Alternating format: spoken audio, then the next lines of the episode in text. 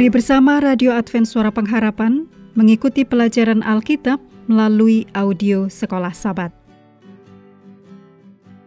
Selanjutnya kita masuk untuk pelajaran hari Jumat tanggal 23 Juni. Ini merupakan bagian pendalaman. Mari kita mulai dengan doa singkat yang didasarkan dari Wahyu 15 ayat 3. Besar dan ajaib segala pekerjaanmu, ya Tuhan, Allah yang Maha Kuasa. Adil dan benar segala jalanmu, ya Raja segala bangsa. Amin. wajah Yesus berseri, jiwaku bercahaya. Hamba-hamba Allah dengan wajah yang bersinar dengan pengabdian kudus akan mempercepat penyiaran pekabaran dari surga itu dari satu tempat ke tempat yang lain. Melalui ribuan suara amaran itu akan disampaikan ke seluruh dunia. Mujizat-mujizat akan diadakan, orang sakit disembuhkan, dan tanda-tanda ajaib akan menyertai orang-orang yang percaya. Setan juga bekerja dengan tanda-tanda ajaib untuk menipu, bahkan mendatangkan api dari langit di hadapan manusia. Demikian ditulis dalam Wahyu 13 ayat 13. Demikianlah penduduk bumi harus menentukan kedudukan mereka.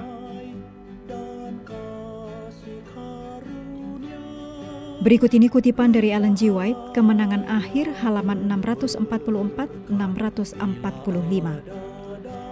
Pekabaran ini disiarkan bukan dengan banyak argumen, tetapi dengan keyakinan yang mendalam dari roh Allah. Argumen-argumen telah disampaikan, benih telah ditaburkan, dan sekarang ia akan tumbuh dan berbuah. Risalah-risalah yang dibagikan oleh pekerja-pekerja misi telah memberikan pengaruhnya. Namun banyak orang yang pikirannya terkesan telah dicegah untuk mengerti sepenuhnya kebenaran itu atau untuk penurutan yang sempurna. Sekarang, sinar-sinar terang menembus ke mana-mana. Kebenaran terlihat dengan jelas dan anak-anak Allah yang setia memutuskan ikatan-ikatan yang menahan mereka. Hubungan keluarga, hubungan jemaat, tak berdaya menahan mereka sekarang kebenaran adalah jauh lebih berharga dari segala sesuatu yang ada di sekitarnya. Walaupun agen-agen bergabung melawan kebenaran, suatu kelompok besar orang-orang berdiri di pihak Tuhan. Berikut hal-hal untuk diskusi.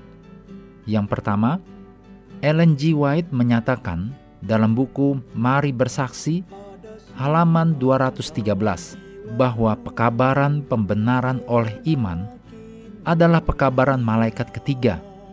Ini pernyataan yang benar. Diskusikan apa artinya serta hubungan pembenaran oleh iman dengan pekabaran tiga malaikat. Yang kedua, Wahyu 14 ayat 12 menuliskan, yang penting di sini ialah ketekunan orang-orang kudus yang menuruti perintah Allah dan iman kepada Yesus. Diskusikan perbedaan antara menuruti perintah-perintah Allah dengan legisme. Kapan penurutan dapat menjadi legisme? Dan dengan cara apa seseorang yang tidak menuruti perintah-perintah Allah adalah juga seorang legalis?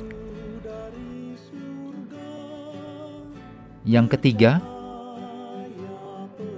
diskusikan jawaban yang dapat diberikan kepada mereka yang mengkritik kita ketika kita berbicara tentang binatang dan amaran menakutkan yang ditemukan dalam kitab Wahyu, selain dari jawaban yang jelas, yaitu kita membicarakannya karena benar.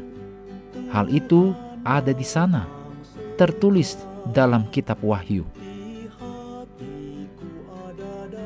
Yang keempat, diskusikan mengenai peristiwa dunia terkini yang telah kita lihat terjadi yang mengarah pada peristiwa akhir. Kita perlu berimbang antara menyadari waktu di mana kita hidup, tetapi juga tidak terjebak dalam spekulasi sia-sia tentang apa yang belum diungkapkan kepada kita. Mengakhiri pelajaran hari ini, mari kembali ke ayat hafalan kita, Wahyu 18 ayat 1. Kemudian daripada itu, aku melihat seorang malaikat lain turun dari sorga. Ia mempunyai kekuasaan besar, dan bumi menjadi terang oleh kemuliaannya. Kami terus mendorong Anda mengambil waktu bersekutu dengan Tuhan setiap hari bersama dengan seluruh anggota keluarga.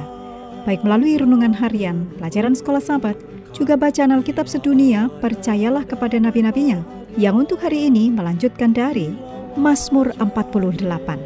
Tuhan memberkati kita semua. Jiwaku bercahaya